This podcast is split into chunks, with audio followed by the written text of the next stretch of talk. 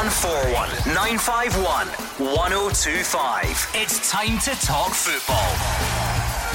It's Clyde One Super Scoreboard.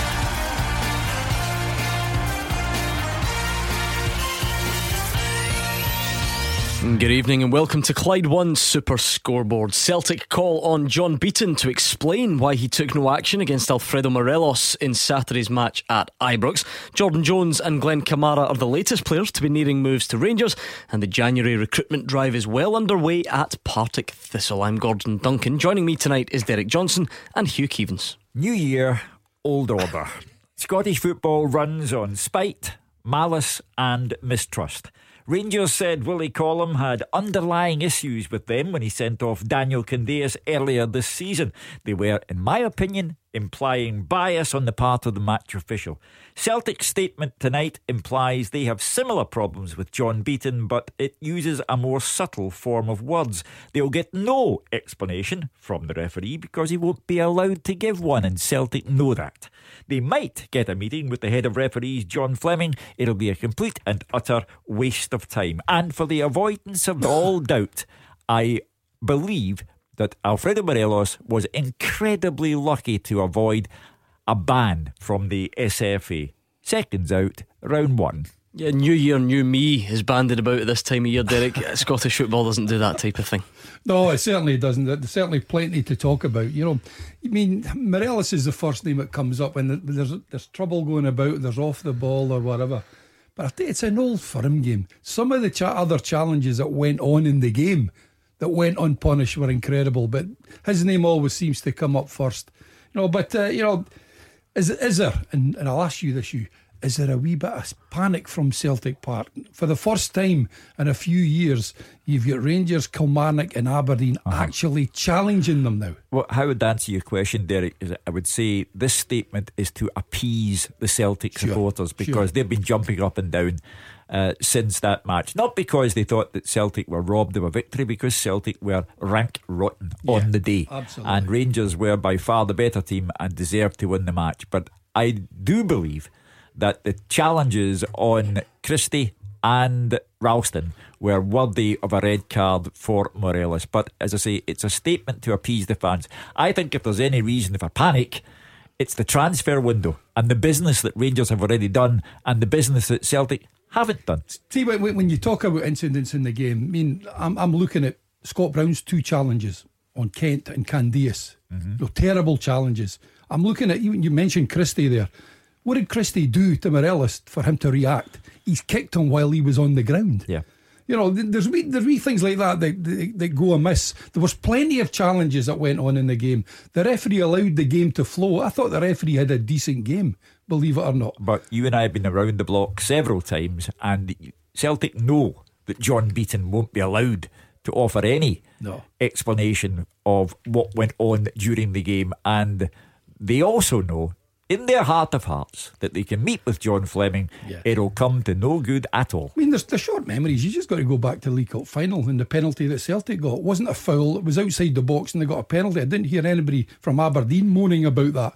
Listen, I think. Oh, I referee, think they did, refer- to be fair. I think they did. this season for the first half of the season have been the poorest in a long, long time. We can look back and catalogue a load of mistakes, and we're talking about penalties that weren't penalties tackles that should have been, you know, red cards and everything else. There have been so many of them. Referees have made plenty of mistakes, but they're honest mistakes. I'm not. I'm still not saying, you know, that, that there's there's things going on where referees are stopping mm. Celtic winning ten. What a load of utter nonsense.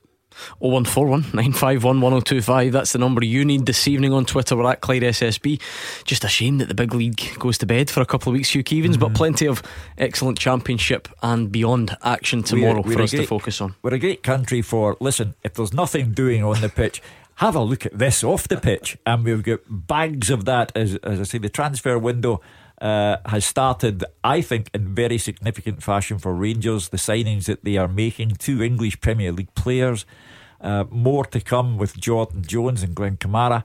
Uh, and Celtic starting off, and let me underline starting off because it's the 4th of January, we still get 27 days to go. Starting off in a, by comparison, very mediocre fashion. Uh, Derek Johnstone, some big games down the divisions tomorrow, though a crucial time. Certainly, if we look, you know, close to home, Partick Thistle, for instance, we've got Friday night football tonight as well, Morton and, and, and Ross County. But um, yeah, certainly around here, Partick Thistle fans will be keeping a keen eye on what's going on. But it's a chance, you know, you know, for the championship to show what they're made of. You know, there's no games in the big league. You know, people do love going to football on a Saturday, so there's a chance that maybe you're going to get some neutrals going along to these grounds tomorrow. So it's a wee chance to show what they can do. You're hmm. right, Partick Thistle are the team that everybody's looking at. They're down there at the bottom. They're going to have to start getting their finger out, you know, and start getting results. They've made a couple of good signings, you have to say, you know, that, that, that hopefully will strengthen them. I think Falkirk have made two or three decent signings as well. They're down at Ayr United tomorrow. You know, never a, an easy place to go. So there's plenty of entertainment on tomorrow. Let's hope, you know, the Scottish public go along and have a look at these games tomorrow. Right, come on, let's hear from you. 01419511025. We can talk transfer window. Want to hear what you're making of your team's progress so far uh, and what your hopes are for the remainder of the window. Um, and Hugh Keevins, I think we should start something new for, for 2019 because Scottish football loves a statement. They just love yes. statements. Yes. I, I, feel like 10 years ago, this it never used to happen. Now we love statements. We fire them out left, right, and centre. I think every time we get one, we should do Hugh Keevins a dramatic reading. And I think you should just read them. Celtic Football Club is surprised that there will be no disciplinary action taken by the Scottish FA regarding the incidents during the match on December 29, which have been widely addressed in the media. It is reported that no action was taken because the match referee saw all of the incidents in question. Given that the referee took no action at the time, this tends to suggest that such conduct which in one instance led to a Celtic player, Anthony Ralston, being injured, is acceptable in Scottish football. That cannot be right. On the day, Celtic did not play well enough to win the match, something we accept. However, this issue goes beyond the result of the match. Celtic is not the only club this season to raise concerns regarding the standard of officiating at matches in Scotland, concerns which have also been shared by many commentators on the game.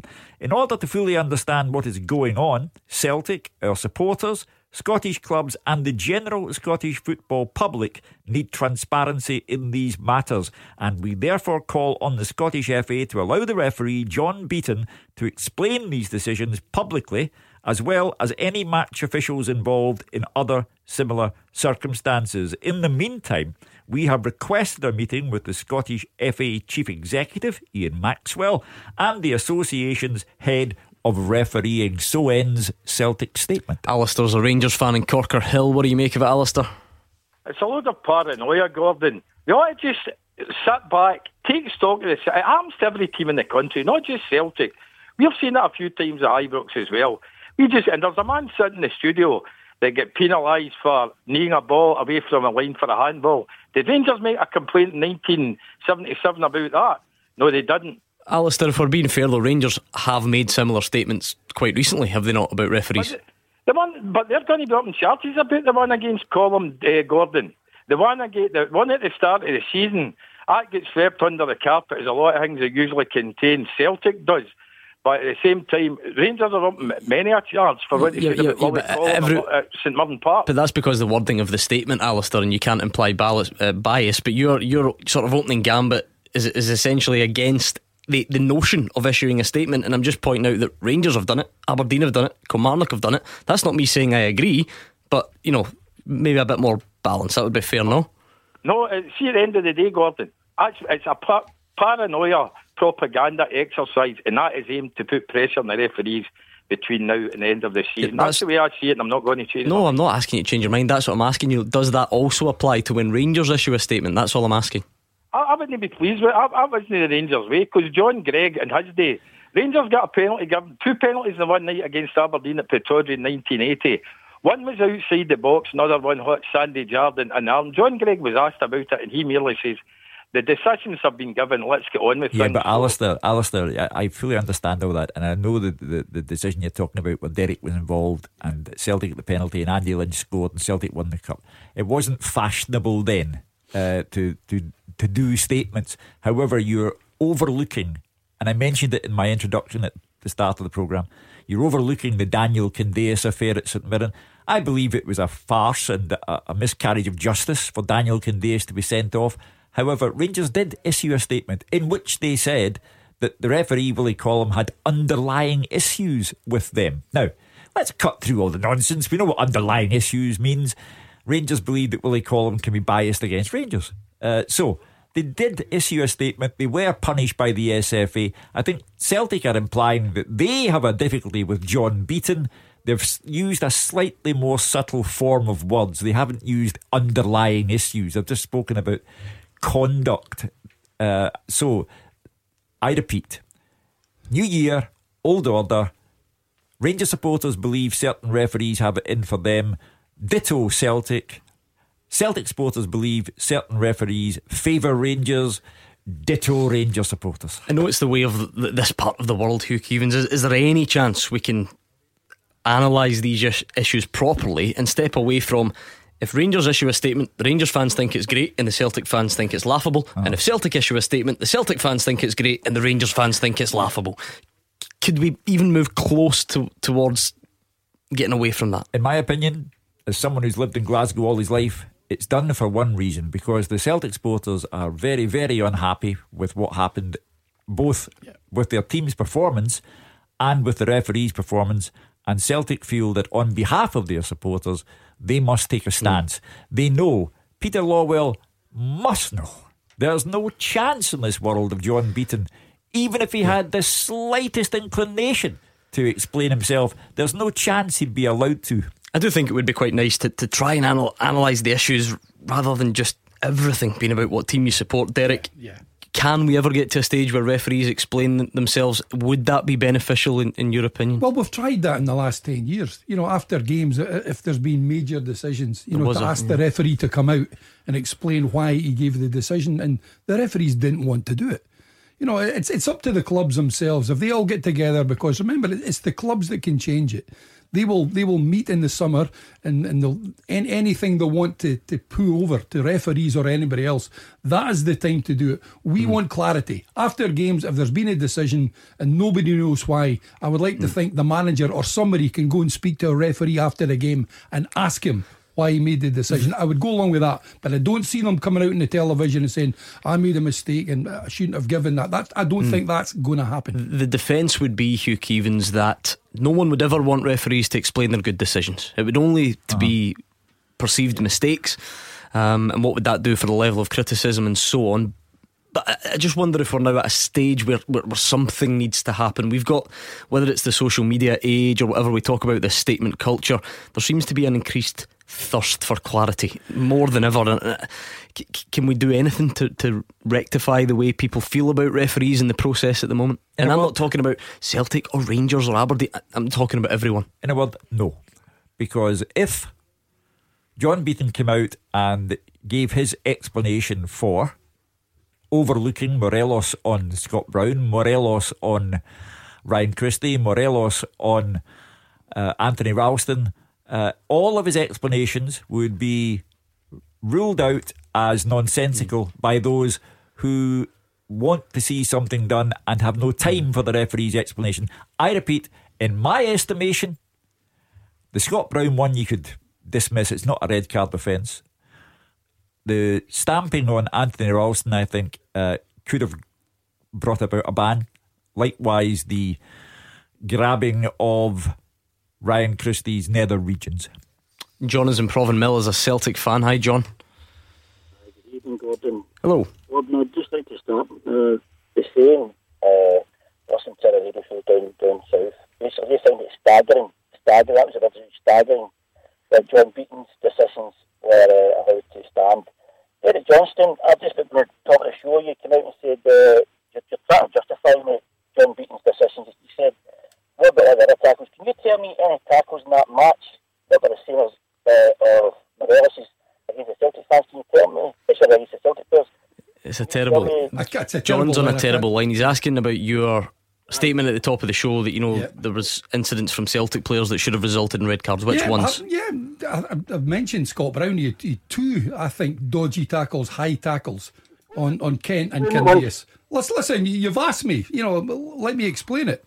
I think when you look at the, when you look at the Lustig one as well, when he's ran back off the ball and he's got Candeias with the elbow. You know, there, are various things, but it's a tough game. That's what Old Firm games are all about. And I, I think I think the referee's got it spot Two, on. John, two seconds. It's a really bad line, so it's even worse Can if you're both hear it. talking at once. Try again. Gordon. Yes, got what you. I'm saying is, right, okay, Gordon. Derek Johnstone's blue tinted glasses. eh, I, I would ask you to, to comment in my co- the rest of my, my comments, Derek. 'cause I don't, I don't hold your comments any, any at all. Just refrain from comments. Derek, uh, just speak to Hugh Keane and Gordon. Gordon, John Beaton, in my eyes, should resign. See for a guy to come out and say he's seen the tackles, he's seen the tackles, and finds starting somebody a player's back, a punch, you know where, and a kick is okay. That is diabolical. And see that the Rangers fans say that Willie Cobb, Willie Cobb, coincidence, never, he never left a, a Rangers game since they've made the complaint, the letters, and etc. So, explain that one to me. But John Beaton's uh, come out and saying, that's fine to do that, blah, blah. I find him, now, you all know, that's a question, right, and you, you, I know you, you don't now, you hate the word cheat, right, you hate that word, but is it quite possible, I'm asking you two, Gordon and Hugh, is it quite possible for any professional referee to cheat? Is it possible? Well, obviously it's possible, yeah. If he if, if he was so inclined and on live television wanted to put his career on the line, uh, but I go back to it. There are plenty of decisions that go Celtic's way, for example, that should not have gone their way. You cannot deny the existence, John, of decisions that go Celtic's way. Luckily, uh, and I repeat that with regard to John Beaton and the Morelos challenges on Ryan Christie and Anthony Ralston, I believe he was wrong on both occasions, and that Morelos is the luckiest man going not to have received a ban. However, plenty of people should have been banned who were not banned, and I do earnestly believe that referees in matches involving Celtic versus Rangers or Rangers versus Celtic have no chance. However, in this instance, I believe John Beaton was miles off. What about the process, Hugh? Because these things are split into a couple of categories. You've got the decisions themselves at the time.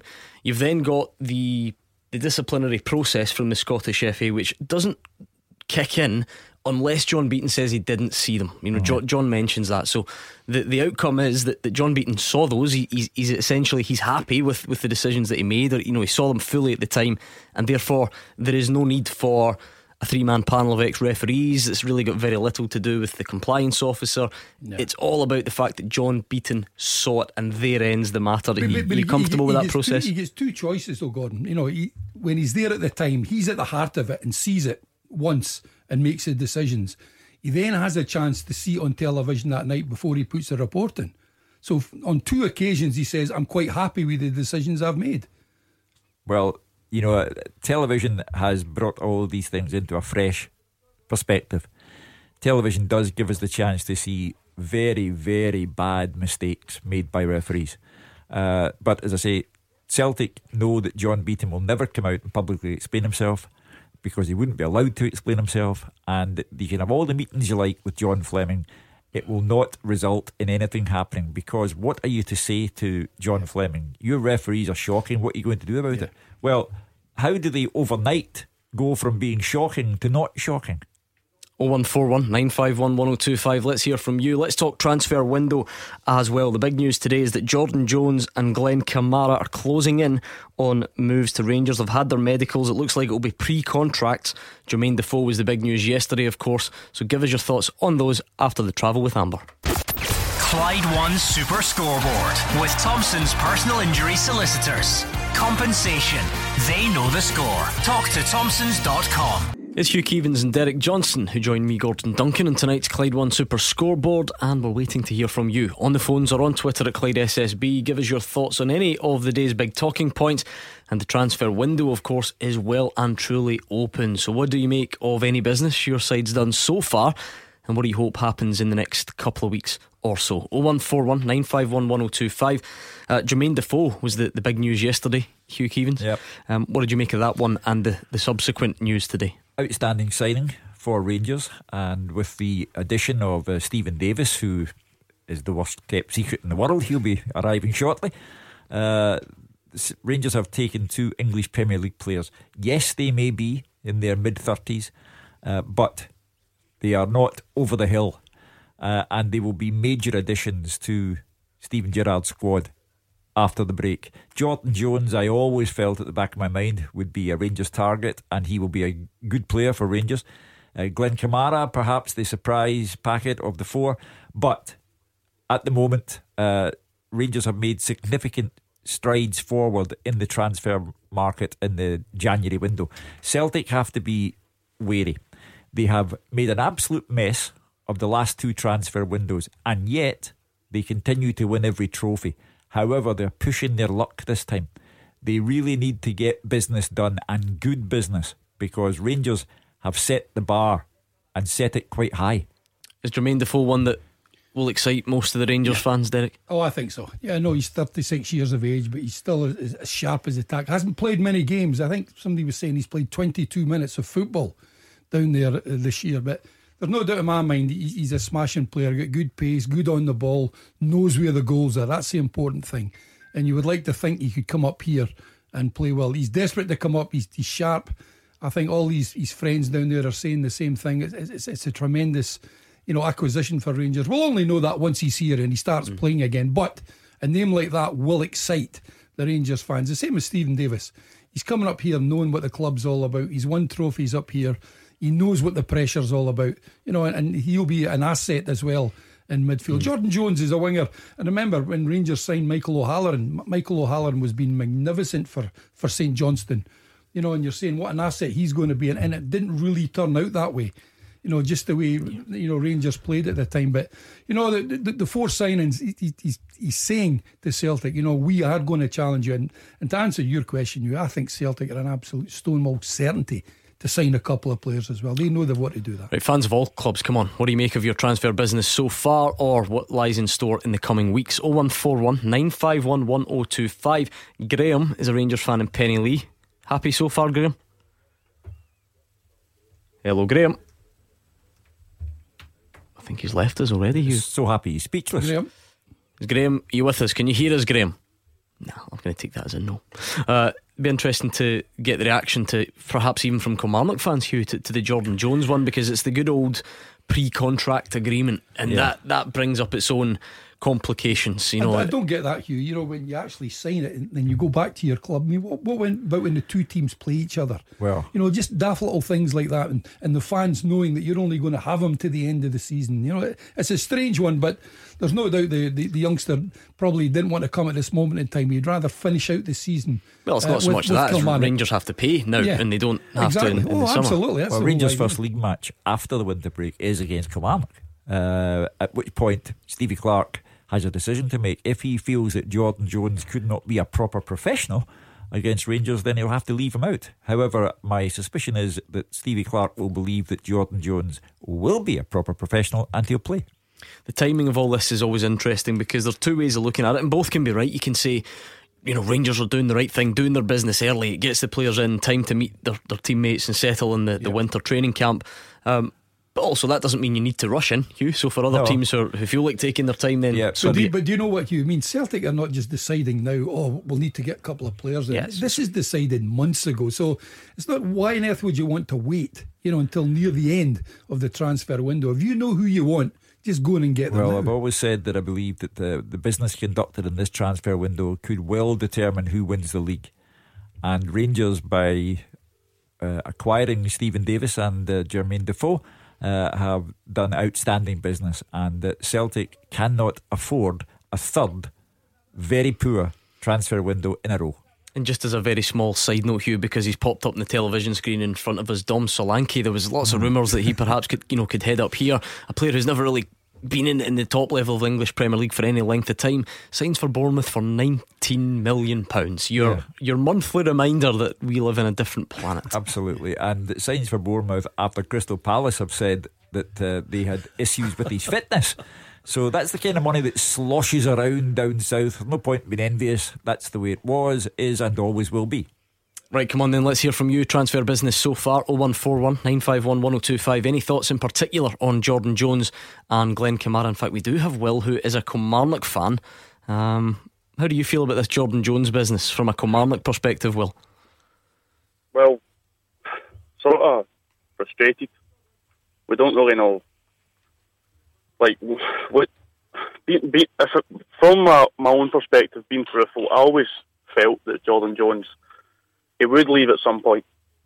But I've, I've I was listening to you there, and I, I heard DJ bring up bring up the point about the pre-contract agreement, and I just think for Kilmarnock fans, if he's going to leave, we'd rather we, we, some some of us would rather he went now because we think it's going to be a bit awkward. Um, I, I know going to Kilmarnock games, there's going to be fans at that game who are going to boo him, mm-hmm. and it might dent the confidence. I think it's going to cause more difficulties.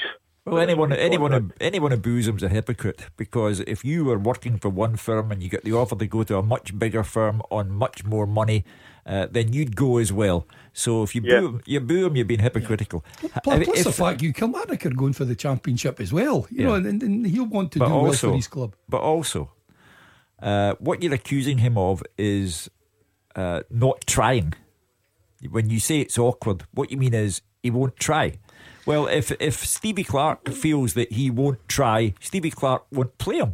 So I cannot stand here and accuse Jordan Jones uh, of being a less than worthy professional. I assume that Jordan Jones will want to show Rangers why yeah, they have absolutely. taken him on. It's not so much. No, I, yeah, on you go. I, I do. I, I, agree with that, Hugh. But what what, what I'm saying is, is I'm, I'm not saying it's myself. I'm saying there are certain. I know there will be certain Kilmarnock fans that will boom. and I, I'm I'm I'm like yourself. I do think it's hypocritical. I think Jordan Jones, he's, he's got to think. He's got to think about his future. He's got to think this is the team that he's supported his full life.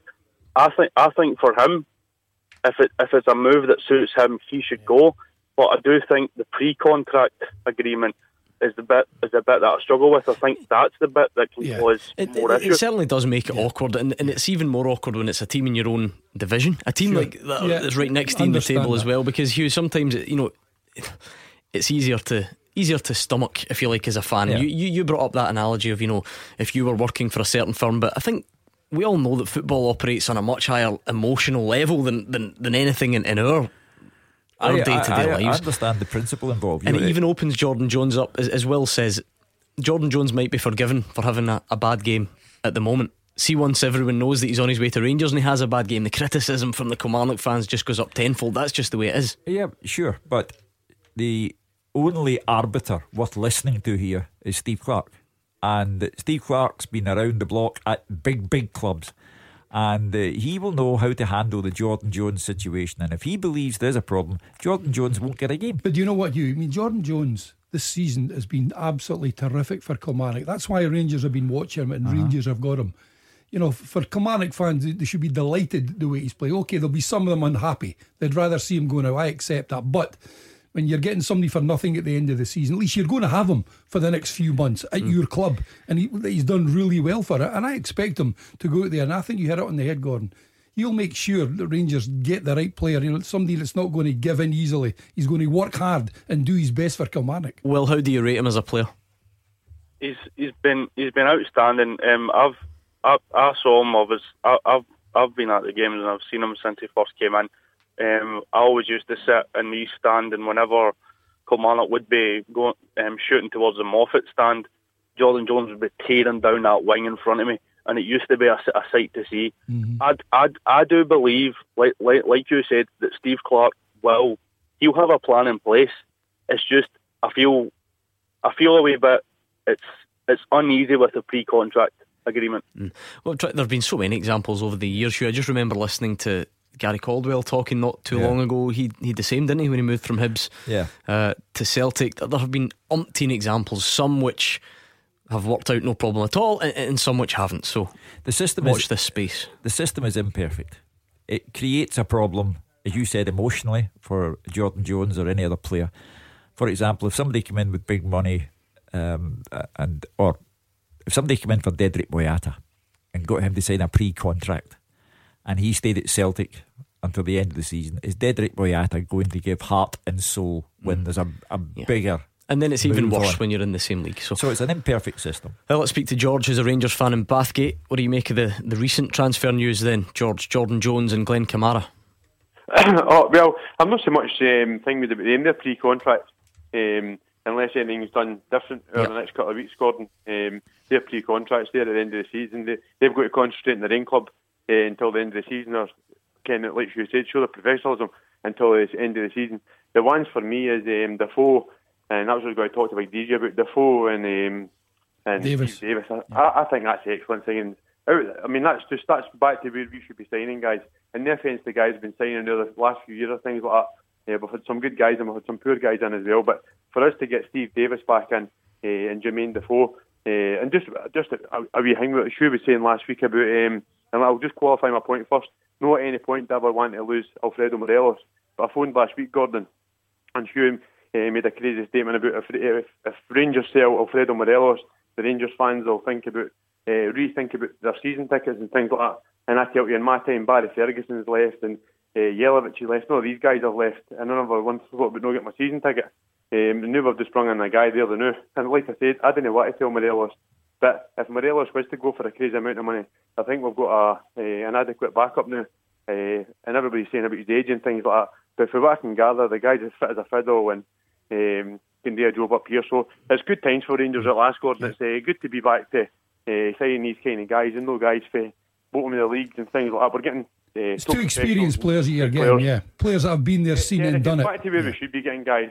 I spoke to you a million times, Derek, about the guys we've brought in and things like that. That's the kind of guys we need in. Mm-hmm. Uh, we've got quite a young team, if we're honest, Derek. And see if we get these two guys in and start playing on our team, Mm. I think we'll go a long way.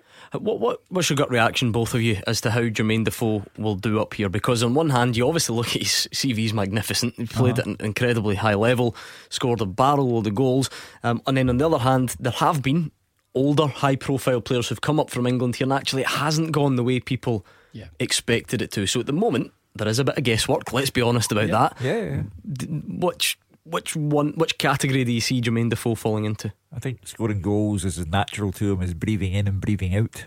Uh, so uh, I think he'll be uh, a- a real tasty addition. When my old pal Peter Grant could come out in the newspapers this morning and say he doesn't like saying it, but he thinks the signing of Defoe could win the title for Rangers. Peter Grant said. that. Peter Grant, Granty. Uh, so don't take my word for it. Go to Granty. You know, you know the interest, interesting thing about that question, Gordon, is is where is Defoe going to play? You know, you- you're not going to play him instead of Morelos. You, you would like to think he's going to be around about him. I mean, does he come off the wing or does he play just behind Morelos or hmm. whatever? Steven Gerrard probably is going to have to change his system to accommodate somebody like Jermaine Defoe. And we spoke about this last night as well. It's, it's an obvious factor. What about the learning process for Morelos if indeed he does stay oh. and, and works alongside Jermaine Defoe? C- c- Can you see that as being a, an extra benefit? Ah, oh, you got to be. I mean, Defoe was not getting a game for Bournemouth. Therefore, Defoe wanted to go and play regular football. He's a, a former England teammate of Steven Gerrard's. Conversations will have been lengthy. And the one thing that Jermaine Defoe will know is that he's going to play regularly. Otherwise, there's absolutely no point in making the move. Transfer business, Alfredo Morelos, John Beaton, Celtic statement, whatever is on your mind, share it with us 01419511025. More calls after the travel with Amber. Clyde One Super Scoreboard with Thompson's personal injury solicitors. Compensation. They know the score. Talk to Thompsons.com. Hugh Keevins and Derek Johnstone. They're here and they're waiting for your calls. So get in touch or send us a tweet at Clyde SSB Friday night. Clyde One Super Scoreboard. Still definitely that time of the year, Hugh. We're not really sure what day of the week it is. Uh, listen, I'm still having uh, cherry cake for breakfast every morning, so I did something similar. And uh, we do have Friday night football. Uh, Morton heading up to Ross County, first against fifth.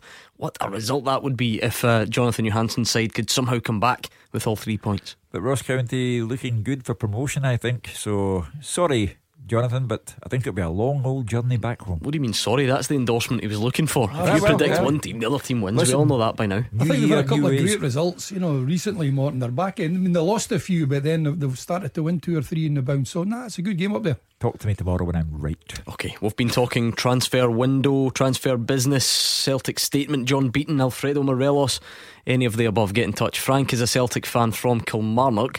You want to talk transfer business, Frank? Um, yeah, I do, Gordon. I'll get two points. Um, Go for it. First one regarding transfers, and then if I can come back in about Saturday's game, um, even even though I want to forget it. But Um, Happy New Year, first of all, to the three years. It's first of all. Thanks, Frank. Same yourself. Thank you, Frank. Um, I just want to add a bit of perspective where you just said it yourself there, Gordon. We forgot what day of the week it is. It's the 4th of January. Only in the west coast of Scotland can we get mass hysteria over Celtic's lack of transfers. It is the 4th of January. I'll reiterate that. So I think Rangers have done well. Um, there's no doubt about it. Anybody um, that says otherwise is, is lying. But Rangers have brought in Defoe, great addition to Scottish football. It's another big name. Adds to Steven Gerrard and Brendan Rodgers, and it can only be good for the game. And obviously Steven Davis coming back, who's got Premier League experience in those Rangers club. They two players have been brought. I do believe they're not officially signed, but but they've been brought in quite quick. The Rangers, but they've been squad players, not getting any game time in English Premier League, and it's much easier to get those transfers over the line. I'm not taking any shine away from what Rangers have done, and clear they're already planning for next season with Jordan Jones and um, the boy Kamara for Dundee. I think what's happening with Celtic is we've had a very poor, and uh, even though we're top of the league in the last 32 in Europe and we've won a cup, we, we have had a very poor first half of the season. Um, we've lost five away games. Our away record is appalling. And I'm just wondering if Brendan, I'm hoping rather than wondering, Brendan, Peter Lawwell, Dermot Desmond, I've had a bit of a, we need to take stock of where we are here, guys. We've had, as you said 20 minutes ago, 2 Mm-hmm. very poor transfer windows. In fact, the last one was shocking. We can't afford that. Forget 10 in a row, 8, eight in a row will be up there. And I think Celtic must be looking at first team players. Well, as I said, Just, just before I answer that, Hugh Keevins, I'm actually looking at the fixtures for tonight, and I've got Morton going up to Dingwall when it's at Cappielow. No Oh. idea why. Well. Fixture right there in front of me. I just made that bit up. But what about Frank's point? Um, well, as I said earlier, Celtic have had two very poor transfer windows and yet won all the trophies. But they're pushing their luck this time because they can't afford a third. And again, I- said earlier on, it is the 4th of January. There's still 27 days to go yet. Uh, but they can't afford a third very bad transfer window. Um, they need players who will make a material difference to the side. And Frank raises a very interesting point, and it's very honest of him at the same time. I- incidentally, it's four away defeats, Frank, not five, four. But 18 points in total have been dropped away from home. Uh, that's astonishing. In half a season, 18 points dropped, four away defeats. That's more defeats than Celtic suffered in two seasons under Brendan Rodgers. What is the priority then for for you, Hugh? Is it about you know Frank mentions squad players? Is it about signing guys who instantly come in and make that starting eleven better, or is it about upgrading the overall strength? You know, whether you know you're you're not a fan of Johnny Hayes, for instance. No. Is is it about making the backup better, or is it about making that first eleven immediately better? over the last two transfer windows, they've tried that. Marvin Compper, utter disaster. Uh, the likes of Eboue Kouassi, not going to feature. Jack Hendry, not going to feature. Uh, you know, Gamboa, the, the list is a Geary, Mulumbu. You know, they ended up signing players at the end of the last transfer window uh, in some sort of panic because it, it looked so bad for them. And they've signed players who have no part to play. So, with Bayo, then he could be, and don't all jump up and down. I'm only trying to make a point. He could be Alfredo Morelos. You know, he could be that discovery that, that no one is aware of, and yet comes here and does a real good job. So I've never seen the fella play. He could be a player and a half. I don't know, but otherwise, Gordon, they need players who can make a material difference between winning and losing. They've got to losing. start game. They've got Yeah. to start games, Hugh. yeah. Because Frank's a Celtic supporter and he can see it with his own eyes. On the park this season, Celtic have been a letdown. They're still top of the league, three points uh, possibly in front of Rangers if they win their game in hand. But four defeats and three awful draws away from home is, by Celtic's very high standards, poor. Final word to you, Frank. Yeah, I agree. That just shows how bad I thought it's been with with five defeats rather than four. You're right. Um, yeah, I, I think sort of players like Seamus Coleman's been mentioned in the last 24 hours. I think he's a great addition at right back because Lustig to me's had his um, had his day. Um, but it, here's bang on. It needs to be first team players. We can no longer take potentials or squad players. The days of that are gone. Celtic Yeah. need strength and Um, Rangers are getting better. Aberdeen are strengthening. Where I live in Kilmarnock, my local team are doing well as well. Um, but the back just in Saturday's match, this last point, I know it's a busy night for you. Um, I thought it was April the 1st when Derek said John Beaton had a good game on Saturday, but I shouldn't be surprised that Derek did say it. John Beaton actually the worst refereeing performance ever. I'm taking nothing away for Rangers. We were lucky to get out of there. If we get beat 3 or 4 now, nobody could argue with it. John Beaton's refereeing performance on Saturday, Derek, you need to take the boys down to glasses off. You've done it with Craig Whyte, you've done it with Charles Green. John Beaton's performance was appalling. I thought John Beaton allowed the game to go on rather than stopping Ah, it every two But seconds. to be fair, to be fair to Frank, Derek, you did say earlier that you thought Scott Brown should have been sent off. So no, I, does I that said not mean John challenge. Beaton Nobody had a speaks about the hard challenges that was Yeah, going but- on. That's what I tried I know, to, to but, bring but, forward. but you, yeah. you you then did speak about it. So if Scott Brown should have been sent off, and a lot of people feel Alfredo Morelos should have been sent off, does that not equal John Beaton having Well, a I bad just, game? thought, I just thought you let the game flow because it was a very, very tough game to referee. It wasn't a case of there was nothing going on and the referee didn't have an, an awful lot to do. But you, you can let it flow by not doing what you should be doing. And I, I repeat, I think the the, the stamp on uh, Anthony Ralston's back and what went on with Ryan Christie, I find it astonishing that neither incident is is worthy of any referee involvement whatsoever. 01419511025. Thank you to Frank in Kilmarnock. Gary is a Rangers fan in Belfast. Hi, Gary. Good afternoon, or good evening, gentlemen. Happy New Year to you all. Same to you, Gary. Um, I'm just ringing in, you know, um, as a Rangers fan, but I'm speaking probably for a lot more level-headed fans throughout the country. I've never met a league with sets of fans so so much wanting to eat ourselves from the inside out. You know, see this nonsense that's been going on about Morelos, and then you see it in other games too with other players. Um, wanting them banned and chasing them up for weeks and weeks and weeks after it. You, you know, you, you wouldn't get it anywhere else in the world. And, and um, at, at a time when we've got Rangers bringing quality in, such as um, Defoe and Steven Davis, the Northern Ireland captain, players they got there is going to look at. But you, I'm, I'm thinking just players of Morelos quality as well would be looking at this and saying, you know, do I want to go to a league where it's a man's game? You know, okay, Morelos got away with a couple of bad tackles, but the referee obviously seen them when he gave free kicks at the time. So, you know, there was a punishment as such gave out on the day. So there was, but a player of their quality and maybe looking at it and, and, and maybe Celtic or someone wanting to fit, sign a player and they're looking at that and going, if I'm up there playing, I mean, it's two weeks later and they're still looking me banned. So they are, you know, for for for, for what in, is an actual fact, that it's a man's game. You know, Mo, it's Mowbray, you know, un, unhindered. You know, I mean, let's get on with it. It's a game of football, and if, if I was a Celtic fan, I would be looking at Brendan Rodgers' feelings because for the last few years he's had little or no challenge from what was a poor Rangers setup. So it was, and the first big test, um, okay, they beat um, Rangers in the first game, but the first big test that uh, with, with when Gerrard has got a team together and threw it up against Rodgers, he failed miserably, and the Celtic players failed miserably.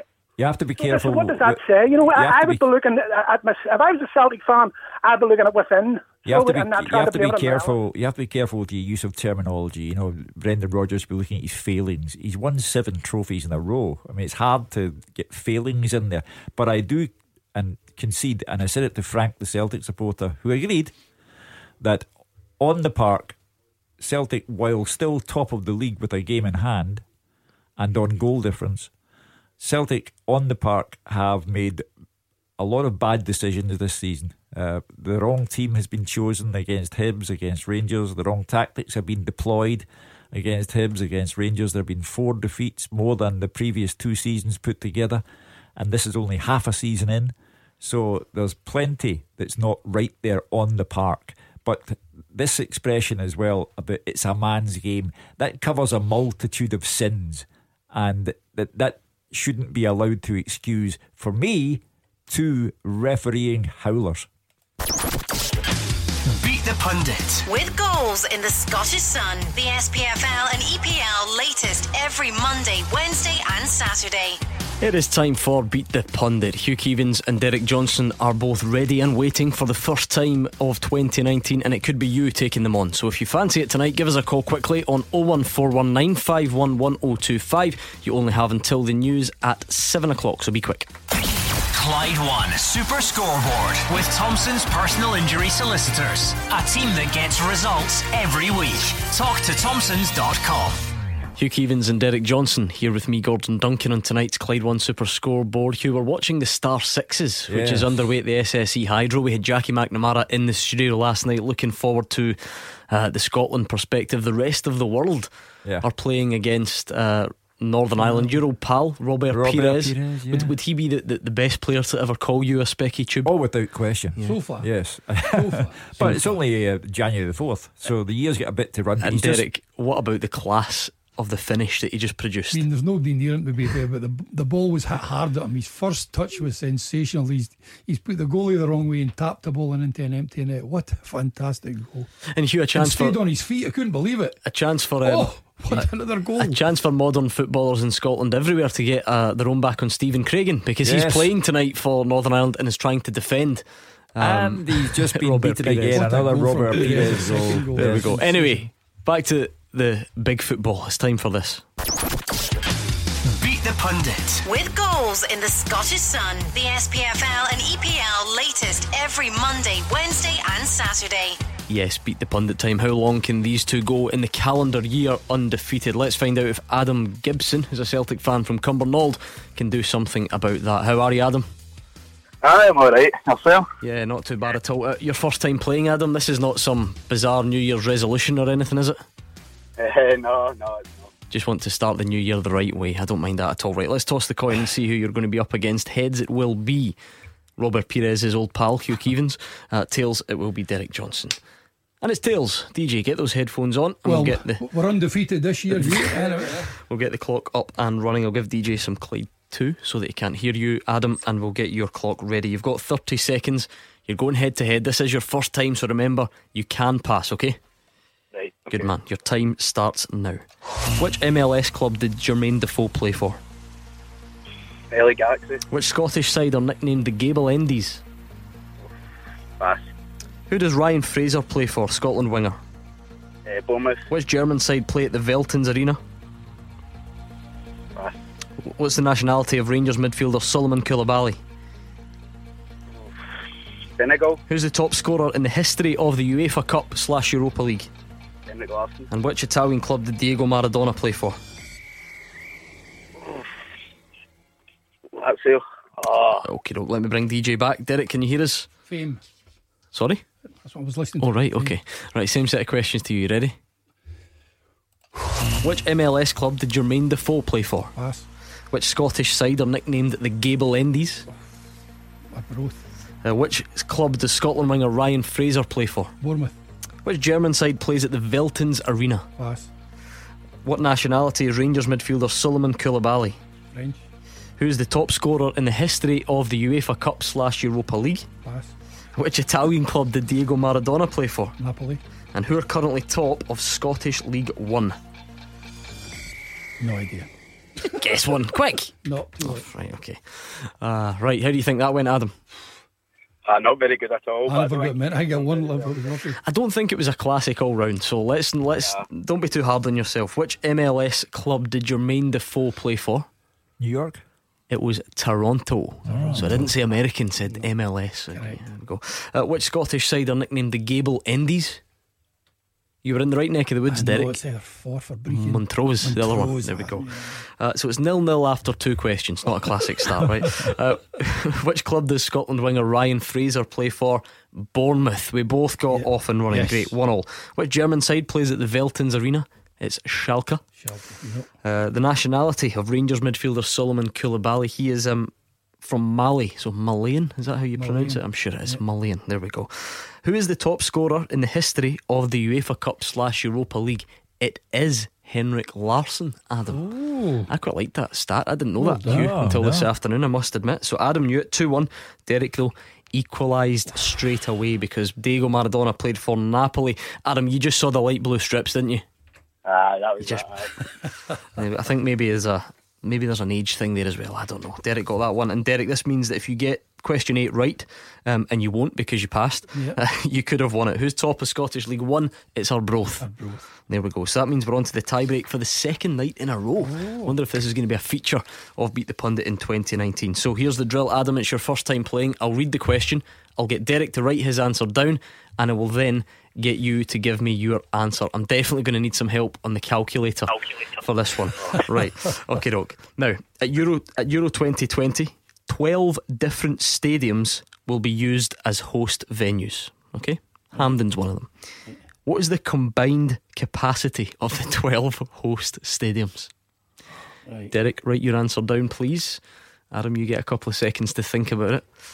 So we're looking for the combined capacity of the 12 stadia to be used in Euro 2020. Derek, your answer, please. Okay. Adam, what do you think? 625,000. Okay. Okay, Adam goes for 625,000. Derek went for 480,000. The answer, if anyone cares, is 748,171. Well done, Adam. Well done, Adam San. Well done. the sign ball is yours. Well done. Good man. Adam's now got a 100% record and beat the pundit. That's the way go. it works. Very odd question, but there you are. And the first sign ball of the new year Well done. on its way out Deservedly so. Well done. of the studio heading for Cumbernauld. I don't mind that. Great stuff. Okay, that was Adam uh, on Beat the Pundit. You'll have your chance back on Monday night. I'm fearing for Northern Ireland at these Star Sixes. Hugh Keevins Yeah. 3 0 down. Pierre Van Hooydonk is playing for the rest of the world. Remember, Jörg Albertz is, is part of that squad as well. Um, as well? Stephen Oh, there's yeah, Van Hooydonk has scored. Stephen Craigan and his pals Hugh are getting an Craigan's a disgrace, by the absolute way. doing. Well, A doing. Disgrace. Craigs, you're playing like a donkey. i He, he always plays like that. Uh, let's not speak too soon before we've seen our Scotland team in action. So hopefully you're getting along to the SSE Hydro this weekend. And if not, if you're watching it on TV, uh, I'm sure you'll enjoy that anyway. Right, 0141 951 1025. Give us your thoughts. The start of the show was dominated by Celtic statement, John Beaton, Alfredo Morelos.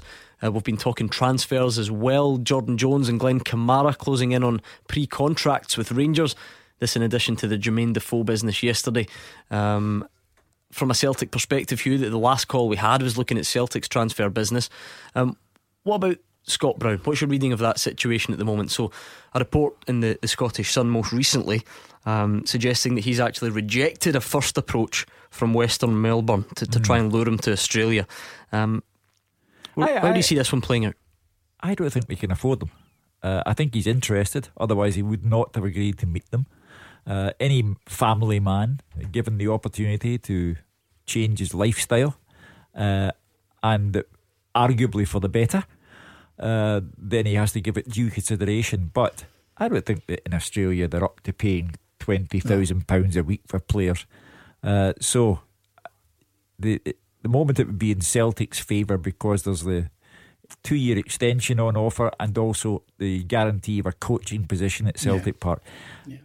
In his deepest subconscious, I think that what happened at Ibrox uh, would have perhaps said to Scott Brown that he might not play as regularly for Celtic. I was going now. to suggest that. Yeah, Yeah. you're right. Yeah. So he's a lot to think about, but I don't think Melbourne will be his next destination. I mean, he's going nowhere now, that's for sure. But and I think you're right. He's got to speak to the manager and say, look, since I've had an injury, you know, in the last six, seven weeks, I haven't really played many games. You know, is this going to be the the pattern for next season? He, so he's got to know that. And the one thing that he won't do, Scott Brown, is sit on a bench. He wants to play. Now, hmm. wh- whether he goes to Australia or he stays there, we don't know. But I think he's got to speak to Brendan Rodgers hmm. and find out exactly what he's got in store for him. Barry's a Celtic fan from Barrhead. Hi, Barry. Hi guys, how you doing? I I hope you've had a good New Year. Cheers, Barry. Same to you. Um, I just wanted to know what your thoughts were on. Uh, obviously, Moussa Dembele was sold in the summer for twenty million pound. Now Celtic are chasing a a boy from the Slova- Slovakian league. Uh, for what I've gathered in newspapers, uh, they wanted something like two point three million, but Celtic are only offering one point seven five. It seems that he wants to come to Celtic. But do you not think this is for the sake of safe? I'm not, I'm not 100 percent on the figures, but safe for the sake of half a million pound. Is this is this tight fistedness or is this Celtic trying to get their best deal? To me, it's pretty frustrating that They've had all this time to look for a striker, and now we're haggling over prices when this could have been dealt with months ago. Well, I think you're right that Celtic have to be careful with this one because the, the, the whole John McGinn fiasco is still fresh in the mind where Celtic made several bids and failed to sign someone who was once a Celtic season ticket holder. So that was a bit embarrassing for Celtic. Uh, however, they will argue at the same time that they're not in the business of paying out just anything for anybody just to keep everybody happy. I would counter that by saying they've made a real mess of a lot of things in the last two transfer windows. Charly Musonda, I'll say no more. Uh, you know, they've, they've wasted millions of pounds in transfer fees, uh, wages. Marvin Compper, hello Marvin, he will, he will soon be off the bill. Uh, you know, they've made a real hash of it for a year. Uh, and they have to be careful in this window because this window could determine whether they win the league or not. But it's like everything else you mean. If Celtic really want this player, and as I'm saying, they're not just decided last week, oh, we need a player, oh, we'll go and get him. They know exactly, you know, what type of player that they want. They have um, looked at several times and they want. I mean, for the for the sake of 200 grand or 250 grand, I think the caller's absolutely spot Yeah, because on. you- just go and get. If, if you're the man that, that, that they want and you think he can make the difference, just go out and get him. Yeah, but Hugh, if you're right in your assessment and you've been very critical of Celtic's transfer dealings uh-huh. lately, surely that's even more reason why you don't dive in on the 4th of January and, and risk getting it wrong Yeah, again. I, I'm not suggesting they should dive in for anyone. I, I'm just reminding people that before you accuse Celtic of being tight fisted, they have squandered fortunes on young players from Chelsea who did not last, uh, on Marvin Compper, who uh, I believe was on in excess of £20,000 a week and played the grand total of 83 minutes for Celtic.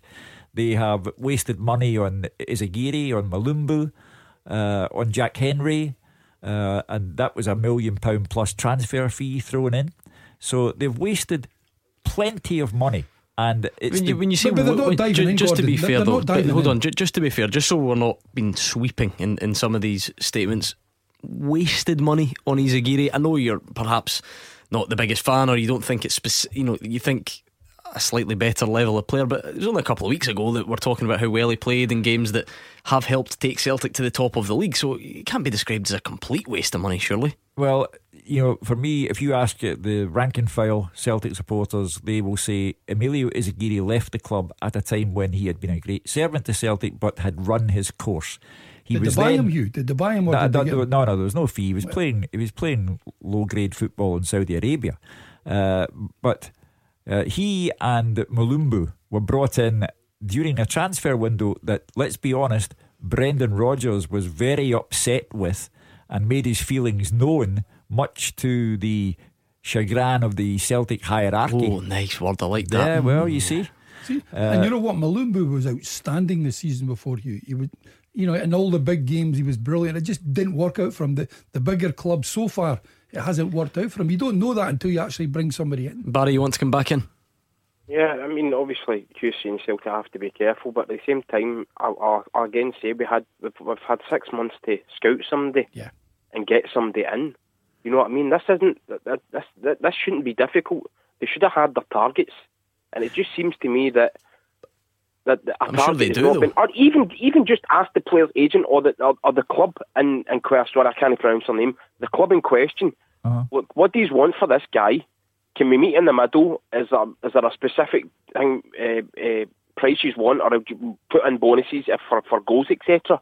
But instead, it's now Rangers have went out and they've got Defoe, right? Well done to them. I'm must say I'm pretty jealous because he's a he's a good striker. Um, and he, know, he knows where the net is. But and you just look across the city. We're we're the champ. We're the champions. We should be the ones that make the signings and getting it right. You know. And it just seems to me, like, again, we're, we're dagging our heels. Hugh, you're right to bring up McGinn. It, it kind of reeks of the McGinn situation again. We're haggling over pennies again. And I just Yeah. don't think a lot of Celtic fans are happy about it. I, I- as I say, I think tremendous mistakes have been made in the last two transfer windows. I mean, the, the, when Charly Musonda got here, you- you'd have thought that Diego Maradona had signed for Celtic, but uh, big mistakes have been made and they've been costly. Uh, however, 27 days to go in January. Uh, my one slight concern would be, you know, you know you've said that you would think Celtic would have their targets all set. I understand What- that when what's to say they don't? No, I- but- that's what I'm a bit th- confused is- at. What's to say they don't? Well, when Moussa Dembele was sold, I fully understand that Celtic did not have enough time to get someone in. However, you couldn't help but feel that there should have been a list there because Dembele was the number one target every time a transfer window opened. There should have been a list of alternatives there.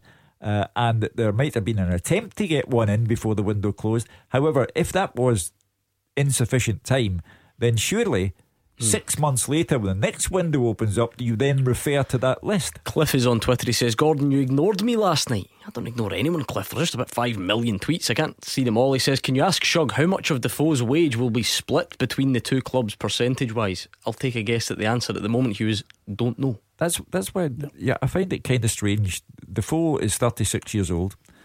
Uh, he's with Rangers now for the next eighteen months.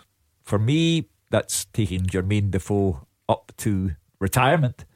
Uh, so Well, not necessarily you, because they've a chance to get him next. There's two outs Oh, yeah, with it. yeah. You know, but but might if, not be there for 18 But months. if he stays here for eighteen months, it's more or less taking him up to retirement. Um, why would Bournemouth pay any percentage whatsoever? So, uh, well, because if he stayed, th- they're, they're going to have have to to pay pay it him and all. play him, yeah. and, and he's not featuring. Anyway, uh, let's move on quickly because I want to squeeze one more call. Andy's in East Kilbride. Hi, Andy. How you doing? Hi, Derek. Hi, Andy. How Andy. you doing? Hiya. Uh, for I've got a couple of points. Just want to, first of all, Hugh, I'm afraid I'm going to have to take issue. Just I've been listening to the programme and I've heard you say it twice. Uh, it's obviously Ryan Christie and Ralston. Now, it's more towards the Ralston one. You've used it twice. You said Morelos stamped on Ralston, which is, is wrong. It's, it's incorrect. what did he do? You know what a, a stamp is to bring the foot down at force onto something. In no way did Morelos do that. Was there any need whatsoever for Morelos' boot to be on Anthony Ralston's back at all? Well, uh, it was a wee bit cheeky, I'll give you that, but uh, A, a, a wee nothing, bit it's cheeky. Not, it's not a, a red card in my eyes. And if I was at the game view and I was sitting in the Copland and I watched Ralston roll about as if he'd been run over by a truck, and within two seconds he was back on his feet running about. Anyway, all I did said was, all I've said to you was, was there any need for Alfredo Morelos' boot to be on Anthony Ralston's back? And you said he was being a wee bit It cheeky. skimmed his back. It skimmed his back. It did not stamp. That's what I was trying to say. It's not a stamp. I think Hugh, is there maybe an, is there maybe a cumulative thing happening here where you can look at those incidents in isolation? Um, it's perhaps the fact that no action was taken at all. So yeah, Uh-huh. you, you could you can go through individually and say, I don't think that was a red. I don't think that was a red. I don't think that was a red. Um, for the three, uh, Morelos, th- there wasn't there wasn't even a booking shown for one. I think that's perhaps correct me if I'm wrong. That's perhaps where some of the surprise is coming from. Yeah, yeah. The, the, the referee had multiple choice and decided not to take any of them. Uh, but as I say, that's the world we live in. You you can shout from the public gallery, that's a disgrace. However, the verdict's in, there is no charge against the defendant, and that's that. And that's why I say Celtic are wasting their time asking for John Beaton to explain anything. He will not be allowed to explain anything. And yeah, you could meet all day with John Fleming. It will get you absolutely nowhere. Well, I think that is going to happen. If you remember, there was a a summit. Can you call it that? There were reports hmm. that that was already meant to happen this month. This was before Celtic's statement. I'm trying to remember whose statement it was after the last time. It may have been. I think it was Craig Levein was being quite critical. Remember, there was a lot of talk about VAR. He said the PFA would get involved and, and, and so on. And I've said to you in this mad country of ours, VAR would be in operation here for a fortnight, and then somebody would say that VAR has an agenda. Andy, we're very push for time, but if you've got a final point, let's have it. Really, just on the, the transfer so far the Rangers. I mean, uh, I really want to see them paraded with the jersey on, but if it's true, I've got Defoe, Davis, uh, Kamara, and Jones. That's really good business. I think we're only we're still ranking a wee bit up front. I, I would like to take a punt on the boy Shank, Shankland, uh, just as a even if we go send them back to to Ayr. Well, Lawrence Shankland. They're they're not going to get him on a loan to the end of the season, that's No, for sure. Ayr no. United are going for that championship as well. I mean, if you want him, you're going to have to buy him. It's as simple as that. Right, we're going to have to leave that one there. Thank you to Andy in East Kilbride. Keep the calls coming though, and we've got a good full time teaser for you. I think you'll like this one. It's coming up next. Clyde One Super Scoreboard with Thompson's personal injury solicitors. A team that gets results every week. Talk to Thompsons.com. Hugh Keevins and Derek Johnstone are here with me, Gordon Duncan, on tonight's Clyde One Super Scoreboard. I've got a funny old feeling we'll take some more calls about the Celtic statement, John Beaton, Alfredo Morelos as well. But keen to hear from you on transfer business and Partick Thistle fans give us your thoughts because the rebuild is well underway, signing multiple players already. We're going to hear from Gary Caldwell, so let's hear from you. Come on, Partick Thistle fans. 01419511025. Before that, and have you missed this over the break? Over the two days that we had off the full time teaser? I haven't had a second to think. I've got six mm. grandkids. Are they, they still here? Have they been shipped off again? Bedlam, mayhem, madness, piri piri. I, well, Nando's. I was just going names, to say. I did notice over the break you had been treated to your first ever Nando's. Yes. How, how was it? Well, the, the, the nine year old explained the menu to his grandmother and me. Then he wrote down the order, including what the granny and me were having. Then he took it up to Mr. Nando at the counter. and I thought, I, I'm just a stranger in my own country here. I'm telling you, smartphone next. This is the year of the upgrade on the Nokia. No. If it's the last thing I do. Right. Question is this Did you hear last night's show by any chance? Oh, great, thanks for listening. Um, Martin Burns has sent it, and it's a variation on last night's question. Since 1990, 11 players have won the Young Player of the Year whilst at Celtic or Rangers. So last night we were looking for guys who had won it not at Celtic or Rangers, but tonight, since 1990, which 11 players have won the Young Player of the Year whilst at Celtic or Rangers? Remember, you can take part as well, so send a tweet at Clyde SSB. Okay, well, see if you get the answers before one. these two. Kieran Tierney. Yes, easy one. I think is he won it three in a row or something? Certainly two. It might be three. Dembele. No. No. So with the with the playing at Rangers and Celtic at the time. Yeah. Right. I, I missed. I missed that. So since 1990, 11 players have won Young Player of the Year whilst playing for Celtic or Rangers. Uh, if Aidan, you- Aidan McGeady. Yes. This is the full time teaser for tonight. What we always do at this time of the evening is we set the question. The beauty of it is, though, it's sent in by you, and the guys try and come up with the answers between now and the end of the show. If you've got a good question, send it in full time at Clyde1.com. Fire it over, and we'll try and get it used on the show. So you've got Aidan McGeady, Kieran Tierney anymore? Jackie McNamara. Yes, he was in the studio last night as well. Yep. All right, that's a good start. You're only looking for another eight. Kieran Tierney, Aidan McGeady, Jackie McNamara. You've not got any of the Rangers ones yet. Keep the calls coming. 01419511025. Gordon is a Rangers fan and fairly. Hi, Gordon. How are you doing? All right, guys. Yeah, good. Hi, thanks. Gordon. What's your point tonight? It's a wee point about the, the refereeing standards. Everybody's talking about bringing in full-time professional referees or VAR or whatever. Um, Rangers, as a Rangers fan, it's been pretty frustrating. Last season, John Beaton, who's obviously hitting the news now, done three year games in a row, and he was he was sending off Rangers players for getting assaulted. He was uh, uh, Morelos got booked because Darren McGregor did a rugby tackle on him, etc. This year, uh, the the terrible decisions have started in the same vein. Uh, we've had Morelos sent off in the first ten minutes or whatever for absolutely nothing. Uh, we've had um, good goals disallowed, and everybody says, "Oh, suck it up." All these things even themselves out. The second Rangers get a decision. We, we saw when Morelos got a goal against Hearts. I think it was the first offside goal ever to be given in Scotland. The way the reaction went. Um, and then you've got the, the the game at the weekend there where Scott Brown done another elbow at Arfield, he done a leg breaker on Candeias. But because he's Scottish, nobody can say anything bad about him. And all the all the I think cause Morelos is a danger to them. Everybody's trying to get him out of Scottish football. Now, if we were to bring in full time referees or VAR, I think it'd be a bad thing for Scottish football because it's a title challenge this year. Rangers would be 15 points clear if the referees were competent. Rangers would be what? About 15 points clear. Oh, right. Uh, well, uh, you know, everyone's entitled to their say, but you're way over the top. Uh, the problem we have in this country is that all clubs believe, and all club supporters believe, somebody's got it in for them. Uh, and you're right that to highlight. Jo- uh, uh, So, sorry, I thought you wanted our answer. Oh no, no, no! I just want to. I, I know it's the same same diatribe every time, but What I'm saying is, look at the attention Alfredo Morelos gets. Scott Brown has elbowed at least four Rangers players off the ball in the last two years, and not once has there been a media circus for a week about it. Not once. But because this guy, who's an absolute talent, a 22 year old who's come to this country and is ripping it up, people don't like it. I don't understand why he's petulant and Scott Brown is a big brave hard man. Well, people don't like it. Uh, But in, in fairness to Gordon, I mean, Steven Gerrard, the Rangers manager, has spoken publicly about trying to improve Alfredo Morelos' discipline, so it's, it's, it's not been dreamt up.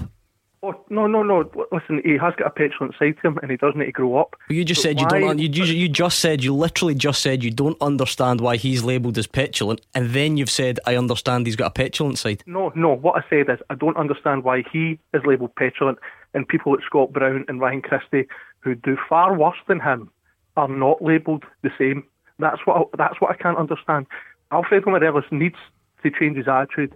He needs to cut out all the petulant kicks, but he's not the only one. This He's is the, only one that's highlighted. This is the aftermath of uh, Rangers' first win in 13 matches against Celtic. Uh, you could have put the kettle on for all of this. And, uh, you know, even Celtic in their own statement acknowledged that they were well and truly beaten by Rangers on the day. In the modern day world, in the social age, the, the media, social media age, uh, we, we replay everything ad nauseum. And uh, as I say, the problem in this country, spite, malice, mistrust, uh, no one believes they're getting a fair shake. So, you know, John Beaton, I think there was a, a statistic going that John Beaton had given Celtic more penalties than anybody else.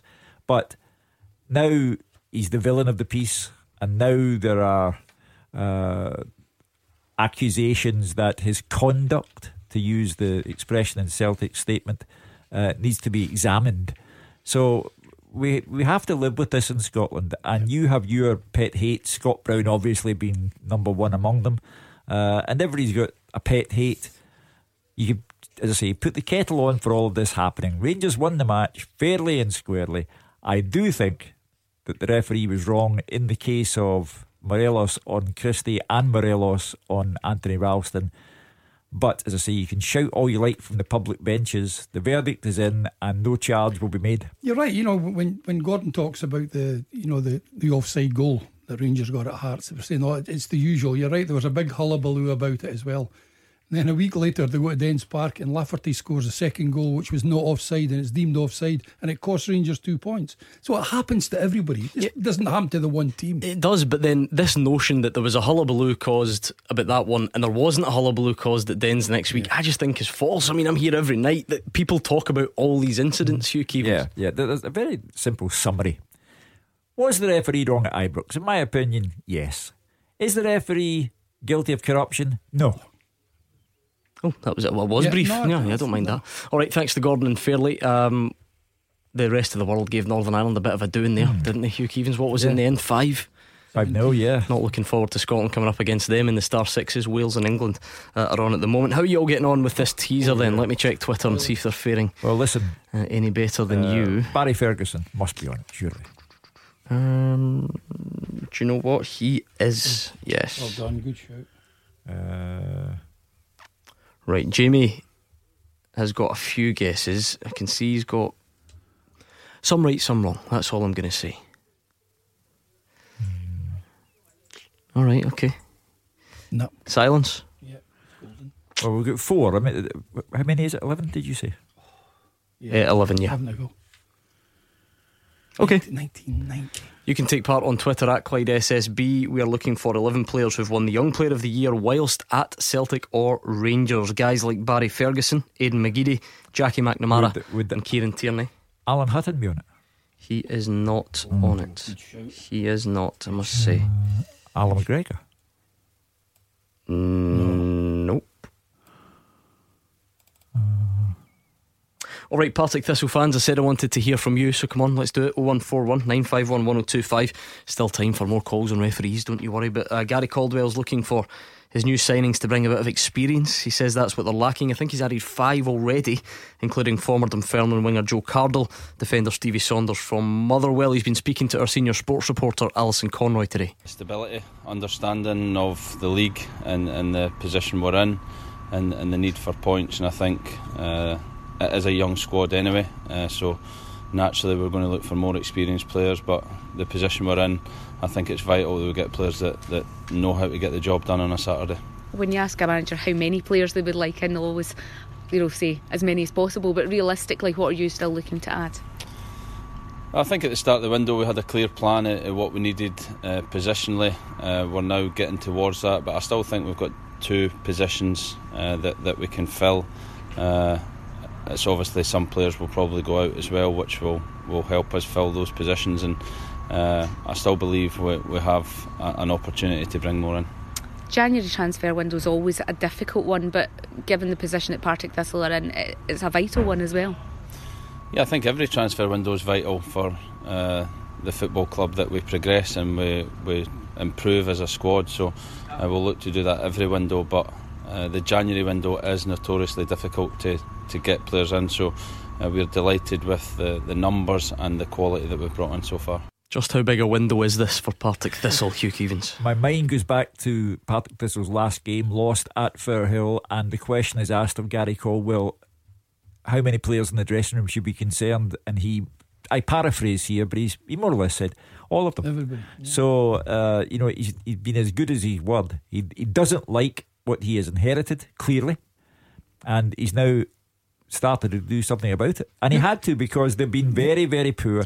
The, the decline at Partick Thistle has been going on for a long, long time, and it's never, the graph has consistently yeah. gone in a downward direction and it's never actually gone up significantly I mean, at it's, any stage. It's good to have youngsters because they can only learn from it. But you're right, what he needs is the experience, as he said, but people that have been there in that league before. I mean, I think Joe Cardle's a good one. He's done a he's done a turn for Dunfermline oh. over the years. People like that who know what it's all about to battle. That's the ones he needs. You know, and he needs them right away. He needs the, the ones that he brings in has got to be first team players. They've got to be better than what he's got because what he's got at this moment in time is not good enough. And it's a huge month, Hugh, when you look at the fixtures. I mean, away to Dundee United tomorrow on paper looks like a tough one. Um, and then thereafter, home game against Falkirk, you know, basement battle there. And there's also a home game against Queen of the South this month as well, either side of, of the cup game against Stranraer. So it's such a volatile huge, league. Yeah, huge same, weeks. As, same as the one above it. You know, you, your eye immediately falls on Dundee United, Partick Thistle. However, only last weekend, Alloa beat Dundee United. So, mm. hot and cold. Uh, and like we said, Derek, it's a it's a chance for them to take centre stage, the Championship, League One, Absolutely. League Two, because uh, the big league, if you like, is, is not on at the moment, and um, it'll be interesting to see because there's a lot of a lot of storylines that perhaps don't get the attention they deserve when the big league's sure, on. Sure, you're absolutely right, and you know, and there's a lot of people tomorrow that. Uh, you know, love watching the football on a Saturday. That's what it is all about. Saturdays is for going and watching the football. So, there's a chance, whoever's local to you, go along and see them, do them a wee turn, and see what you think. Right, 0141 951 1025. Still plenty of time for calls. Partick Thistle fans, keen to hear from you. Uh, I'm sure we'll get more on referees and such likes as well. What about the teaser? Since 1990, 11 players have won the Young Player of the Year in Scotland whilst at Celtic or Rangers. Barry Ferguson, Kieran Tierney, Aidan McGeady, and Jackie McNamara. That's what you've got so far. Chris Burke. No. Oh, good shout. Any more for any more? So I'll give you a, a slight helping hand. Zach Murray's got a couple um, on Twitter. Well done, Zach. So you're looking for one, two, three, four, seven, five Celtic, two Rangers. Let's hear from you at Clyde SSB. If you've got any answers, we'll get them next. Clyde One Super Scoreboard with Thompson's personal injury solicitors. Win the compensation you deserve. Talk to Thompson's.com. Ten minutes to go for Hugh Keevins and Derek Johnstone to come up with the answer to Martin Burns' question. If you've got a question and you'd like to get it used on the show, then please do send it to fulltime at Clyde1.com. Tonight's full time teaser is this. Since 1990, 11 players have won the Young Player of the Year in Scotland whilst at Celtic or Rangers. Kieran Tierney, Aidan McGeady, Jackie McNamara, Barry Ferguson. Jason Denayer. Mm-hmm. I, I, had a sneaky that you would have forgotten about him, so well done. No, it was a good one to get. Danny Wilson. Yep. Mary's prayer. Oh. okay, we'll get back to you. One, two, three, four, five. five to get. Five. Okay. Uh, let's speak to Alan, who's a Celtic fan down in Berkshire. Hi, Alan. Hi there. What's your point tonight, Alan? Uh, I've got a couple of points, if I may. Uh, the first one to Hugh Keevins, please. Go for it. Uh, Hugh, can I just ask you? You made this comment that you thought the Ralston uh, challenge and the one on uh, Christie were sending off, in your opinion. Uh-huh. But you thought the one on Scott Brown was okay. That's- Can I ask you I what, did- what your thinking is in that? I didn't say it was okay. I just said for me, it didn't merit uh, a red card. Uh, I think it merited a yellow. yeah, yeah. That- Right. So, so why not a red? I didn't think it was serious enough. Right. So, but is, am I not am I not right in saying that there's a directive now in football to referees that any use of force towards the private areas of, of a player is an automatic red card? And that's why I think that uh, Christie was uh, for Morelos a red card offence. But I, I- I think that uh, I don't think Morelos lashed out at Scott Brown. It was it was a, it merited a yellow card. As I said, uh, Alan, you know the referee had multi choice here, uh, and and on two of the three incidents, I believe he was wrong.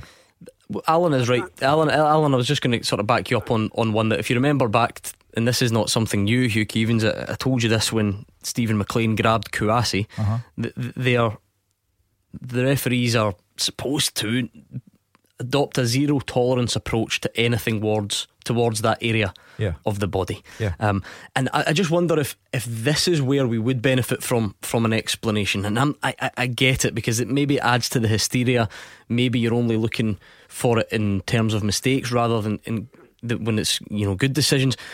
But until that, you're you're kind of left guessing or reading between the lines. I mean, what what, what are we supposed to?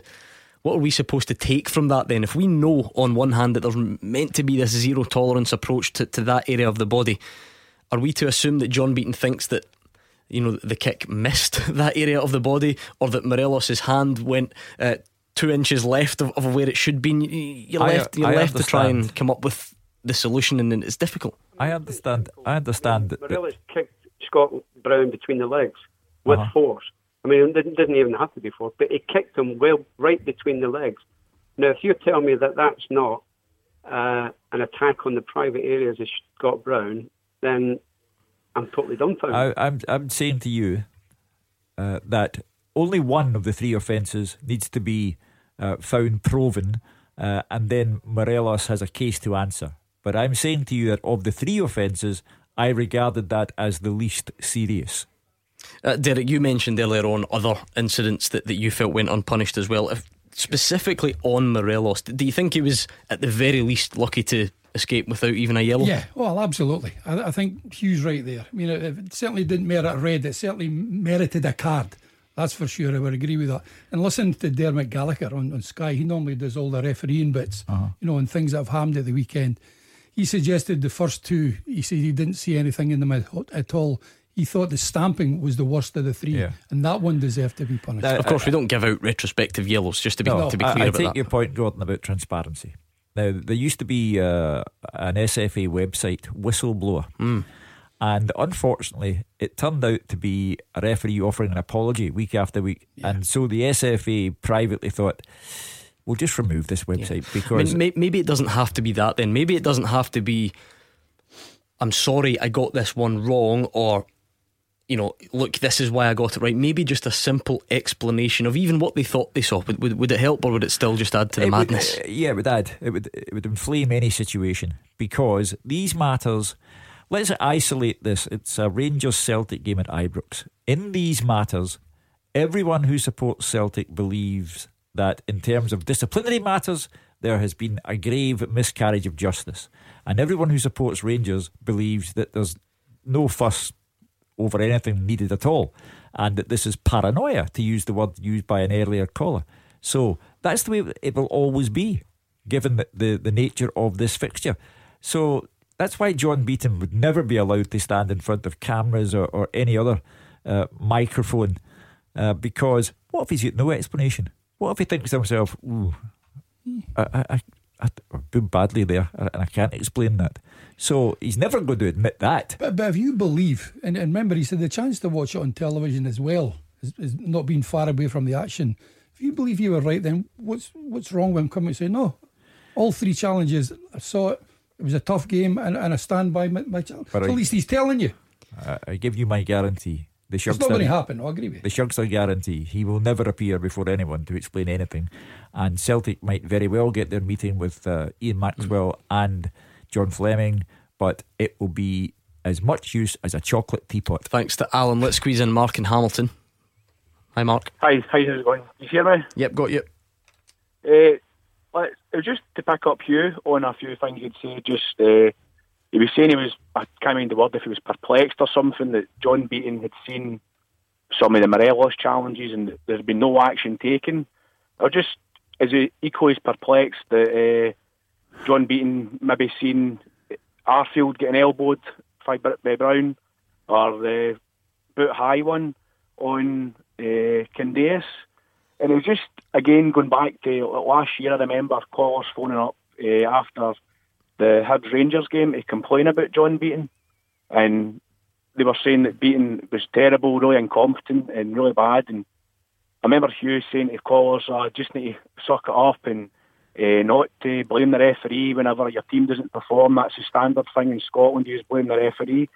So it's, it's just, it's all seems to be going topsy turvy here. Can we? Can I just try and clear something up, Mark, just so that I know what, what we're on about? So, if you think that, that John Beaton missed an elbow on on Arfield and he missed a challenge on Candeias and he, he missed something else, uh, are you phoning to complain about John Beaton? Well, I don't think John Beaton is a good referee, but what I'm highlighting is the fact that why you're highlighting Morelos done this, Morelos done that, but then John Beaton also missed all these other incidents. What you're missing So- is the journalistic aspect of this. Derek did say all that. Yeah, but we we uh, started the program tonight with Celtic's statement. I have read it in full. We are discussing a development on a story. We're not discussing what aboutery.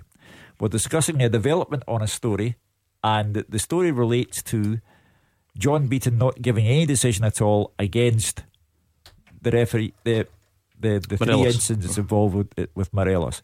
And Celtic have now come out in their statement and said, well, uh, I'm looking for the. Given that the referee took no action at the time, this tends to suggest that such conduct, which in one instance led to a Celtic player, Anthony Ralston, being injured, is acceptable in Scottish football. That cannot be right. Back that's in there. that's When you- why. Therefore, therefore, I am addressing tonight's news story. I'm not talking about every other incident that took place. I'm talking about a development which has taken place tonight with regard to three incidents involving Alfredo Morelos. On you go, Mark. So, so do you think then by Celtic are also saying that uh, the, uh, these incidents acceptable? So, see Scott Brown throwing an elbow or a shin high tackle. Were you were you listening? Were you listening to? Were you listening to anything I said there? I've said to you we're discussing tonight's I'm- I'm asking development on a you read out story. Celtic's statement. So does Celtic also think are they calling out John Beaton for letting their players away with throwing elbows and uh, shin high tackles? Is, is, is are Celtic also calling that out as well? No, obviously not. Celtic are referring to three incidents involving Alfredo Morelos, as Rangers were earlier in the season referring to uh, Willie Collum having underlying issues when it came to Rangers.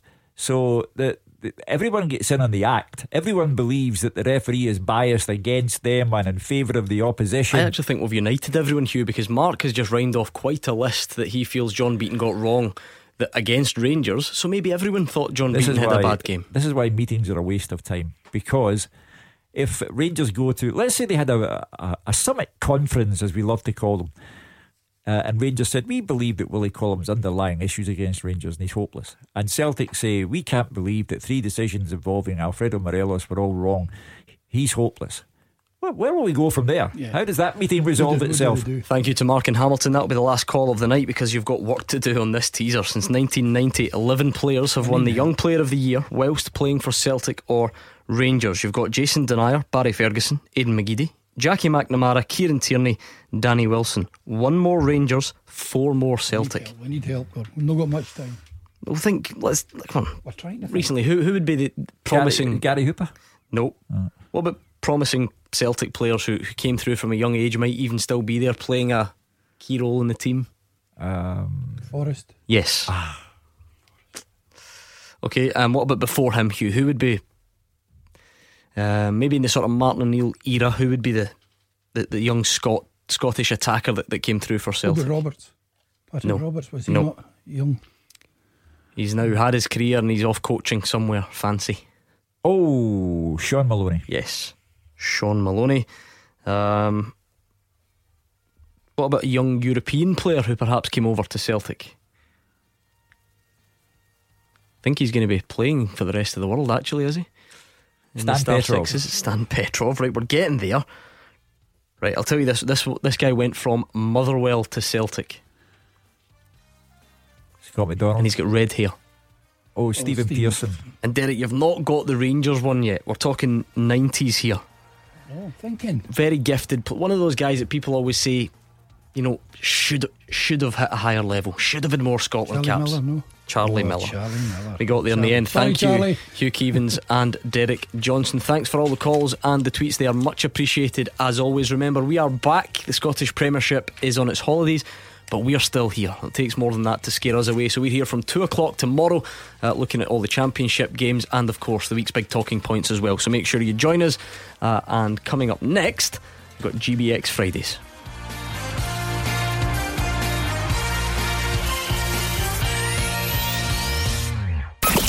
Clyde One Super Scoreboard with Thompson's personal injury solicitors. Great results for Scottish accident and injury victims for 40 years.